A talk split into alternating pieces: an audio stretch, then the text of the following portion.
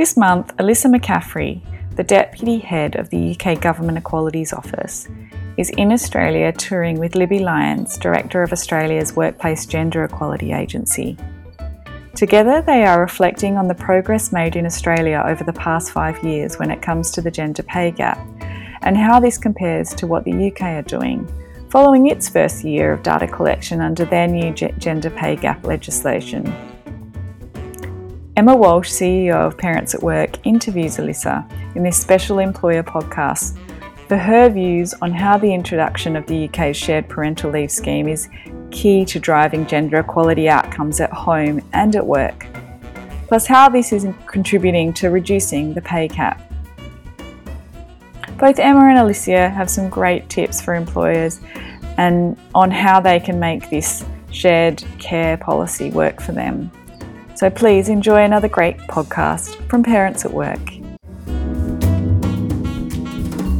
Elysia McCaffrey is Deputy Head of the U K Government Equalities Office and Head of Gender.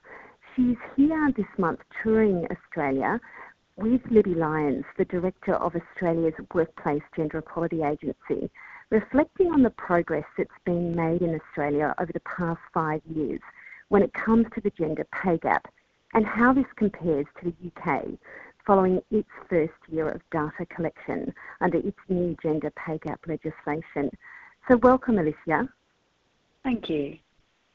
Thank you for taking the time to speak with me today on this. Now, I'd like to focus our conversation specifically actually on shared parental leave. Well, why? Because the link between the gender pay gap and women taking parental leave is real. The reality is when women leave the workforce to have a baby, their pay opportunities diminish when compared to men. So time out of the workforce means women miss annual pay review cycles.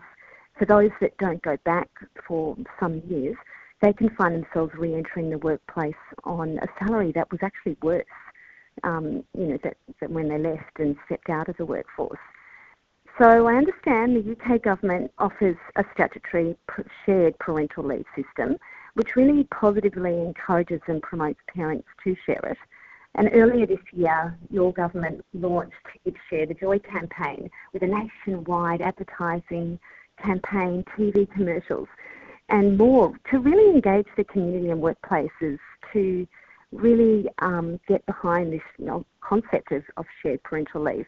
So um, I'm really interested, why has the U K government decided that it's such an imperative to offer and invest in a shared parental leave scheme in the U K?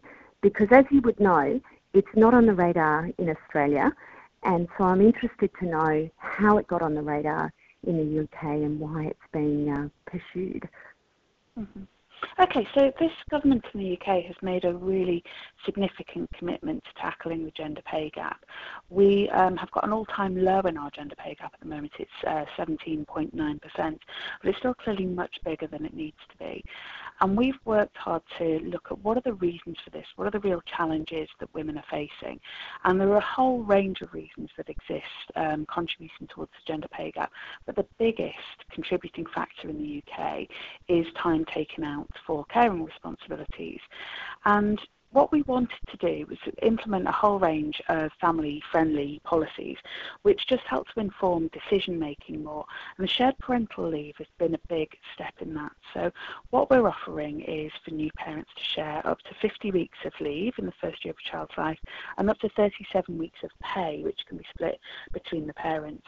Um, and really what we've wanted to do is just encourage uh, new parents to think about and make decisions that aren't based on um, sort of previous stereotyping and uh, to avoid people just kind of sleepwalking into decisions without thinking about other options that are available. And that's quite obviously incredibly progressive compared to where the U K was around parental leave. Yeah. Because it very much was entrenched in a, uh, in fact, maternity leave and paternity leave system before then.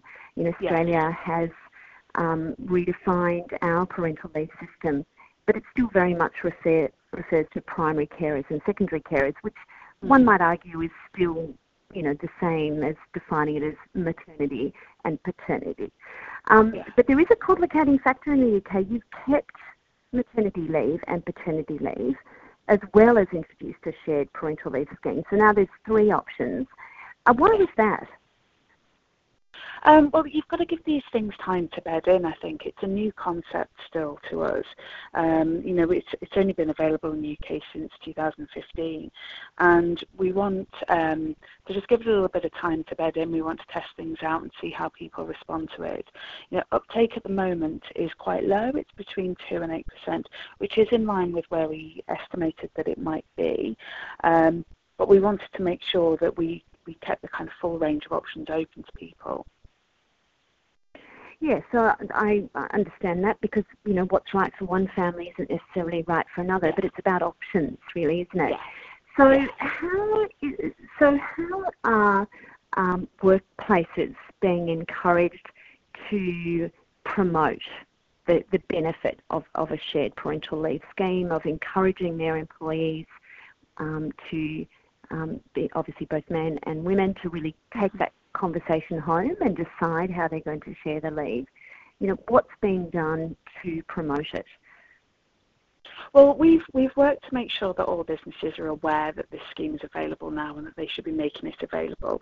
The approach that we've taken through government, and you mentioned previously our, our Share the Joy campaign, and this was a campaign mm-hmm. launched uh, jointly between the Government Equalities Office and the U K's Department for Business, um, which is really focused on highlighting that this is a really positive thing and that it increases the opportunity uh, for both parents to contribute in the, that early um, first few months of a child's life. Um, but really, we've just made it available to businesses, and we're, we're looking to showcase where businesses are doing a really good job on this. And there are some that have really got behind it and are really actively promoting it. And what we want to do is see that become norm within organisations. So we're focusing on raising awareness with businesses at the moment. Mm. And what do you think's worked so far? What already, you know, positive impact have you seen um, flow through the community and workplaces so far? Well, the challenge with anything like this is cultural change takes time, and what people really need to see is role models leading the way on this. And the companies where we've seen this work really effectively is where senior men in the organisation are taking the opportunity of shared parental leave.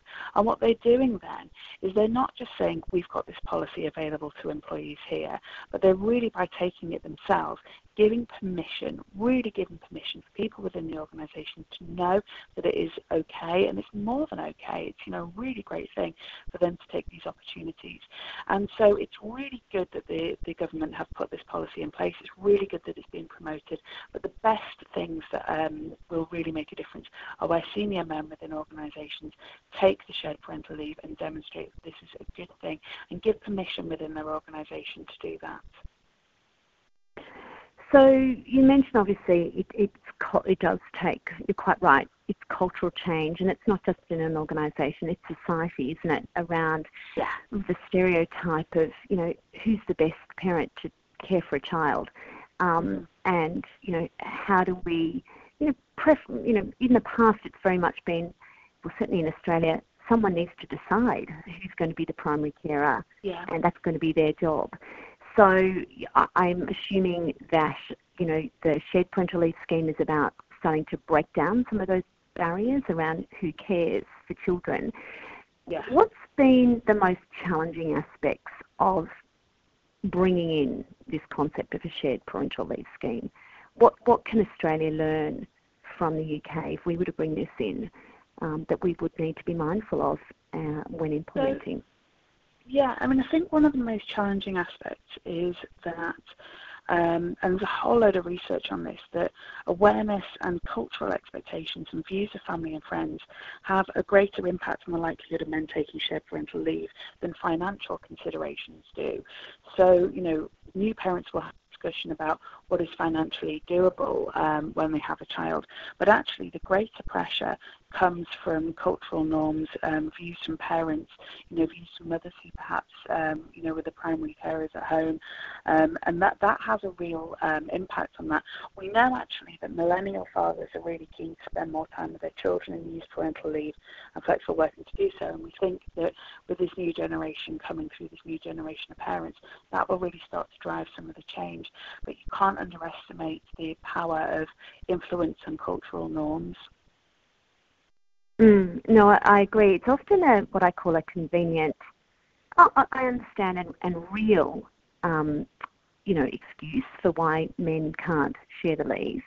Um, you know, if we just simply can't afford it. My husband earns yeah. more, my partner earns more, and, uh, you know, he must must stay at work, and that's going to be his role. And, you know, I'll try and financially contribute in, in part-time capacity if I can. Or, or, you know, these are kind of the things that, that go round. And, and really the conversation stops there. You know, are there, um, the next layer of conversation that you're just talking about now around stereotypes and, you know, men don't take parental leave. That's not mm-hmm. what my mates do. Therefore, it's not what I'm going to do.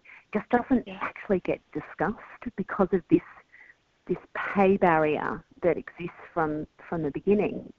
Yeah. So I'm, I'm wondering, how do we, um, and if you're suggesting that actually, yes, that's a real barrier, but it's more, in fact, it's the gender cultural stereotypes that are even the more driving powerful factor as to yeah. why men don't take leave. What what does that mean we need to be doing as governments and workplaces to address both of those things? The financial so piece as well as the other one. Yeah. So, I mean, the, the financial piece is, of course, a challenge, and, and you know, having children is, is expensive. Um, so that is a key factor. So making the policy um, such that it's accessible is, is really important. But really within the workplace, there is nothing more powerful than a senior man within the organisation saying, it is important for me to spend time with my family. You know, I'm about to become a father, and, and I'm going to take this time. And it just sends a really clear message that this is okay. You know, there are a lot of uh, people, men and women, but it's a big issue for men, that they feel if they ask for shared parental leave, they feel if they ask to work flexibly, then it sends a signal to their employer that they're not serious about their career. So actually a senior person in an organisation saying, I am going to work part-time to spend time with my family, or I'm going to compress my hours to spend time with my family, or I'm taking shared parental leave when my child is born, is the most significant thing that can be done, because it normalises it. And as soon as it's normalised, it will just become part of our culture, and it will become the norm.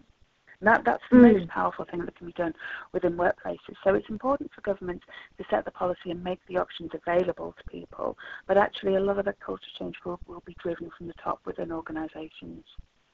Mm. Mm. I also think, you know, there's this concept um, that research suggests that when men take parental leave, there is a positive boost to maternal pay. Mm-hmm. You know, so essentially for, to women's pay. So yeah. we know that, you know, when dads take leave, mums' pay opportunities go up. Um, and yes, we haven't really structured uh, many of our workplaces, as you say, to, um, you know, have that conversation, for that evidence to be really heard and, under, and deeply understood. There is still this, um, you know, paradigm of that full-time worker that can dedicate themselves specifically to our business needs when we need it is the ideal worker. How how do we need to reframe this concept of perhaps the ideal worker? Because I wonder, if we don't, I, I wonder whether we will ever really perhaps um, close the, the gender equality gap. Yeah, so the concept of flexible working becoming a normal thing for everybody, whether you're a parent or not, helps to set the culture within organisations. I know, um, you know, from a lot of experiences I've had working with people personally who are part-time workers, you know, they, they're often much better at prioritising tasks, at getting through things quickly, because the focus on being able to manage uh, the job within a, a set uh, period of time really actually enhances those skills. And for employers to recognise that when people work flexibly, not only can they be much more efficient, but actually they tend to be happier. They recognise that they're, an investment is being made in them through their organisation. And when people are happier, they're more productive. So really pushing for a whole range of flexible working opportunities for parents and for people who aren't parents is a really positive thing, and that's got to contribute to the productivity of any organisation. Mm, mm. Yeah, I, and I, I, obviously there's continues to be a global war for talent, really, and you know, mm-hmm. this is the opportunity for organisations, I guess, to definitely differentiate themselves. I know Spotify, who implemented seven paid leave for uh, all um, parents in the organisation back in two thousand fifteen as a global policy, um, had this extraordinary uplift in the talent that they attract and people that they retain. And I think they now quote that they have twenty thousand people that wish to, you know, work for them. Uh, you know, that's an extraordinary um, figure. Yeah, that's really positive. Um, and I believe that's on a monthly basis. So the, the, certainly the business benefits are there, that if you introduce um, family-friendly work practices, Um, you know, people flock, and yet yes. it still seems to be something that um, some organisations really struggle to come up with competitive parental leave and flexible work policies. I guess my final question to you is, what advice do you have for, um, you know, both government advisors and also policy advisors, more importantly in workplaces, around what they can be doing to design like, these family-friendly or people-friendly, we can call them, um, mm. policies that are really going to support people to um, bring together their work and family um, lives more effectively? Yeah, so, I mean, women make up half of the population, so if your recruitment practices and your policies really only support men, then you're alienating half of the, the population and therefore half of the talent. So making sure that the workplace is accessible for men and women is really important for the productivity of the organisation. But culturally, if you set um, an approach where men and women can engage with their families, that they can uh, take time for themselves, that they can be flexible, um, what you're going to end up with is a much happier, much more productive workforce. When people are happy, they're committed more and they're prepared to go the extra mile. So it's good for business and it's good for families as well.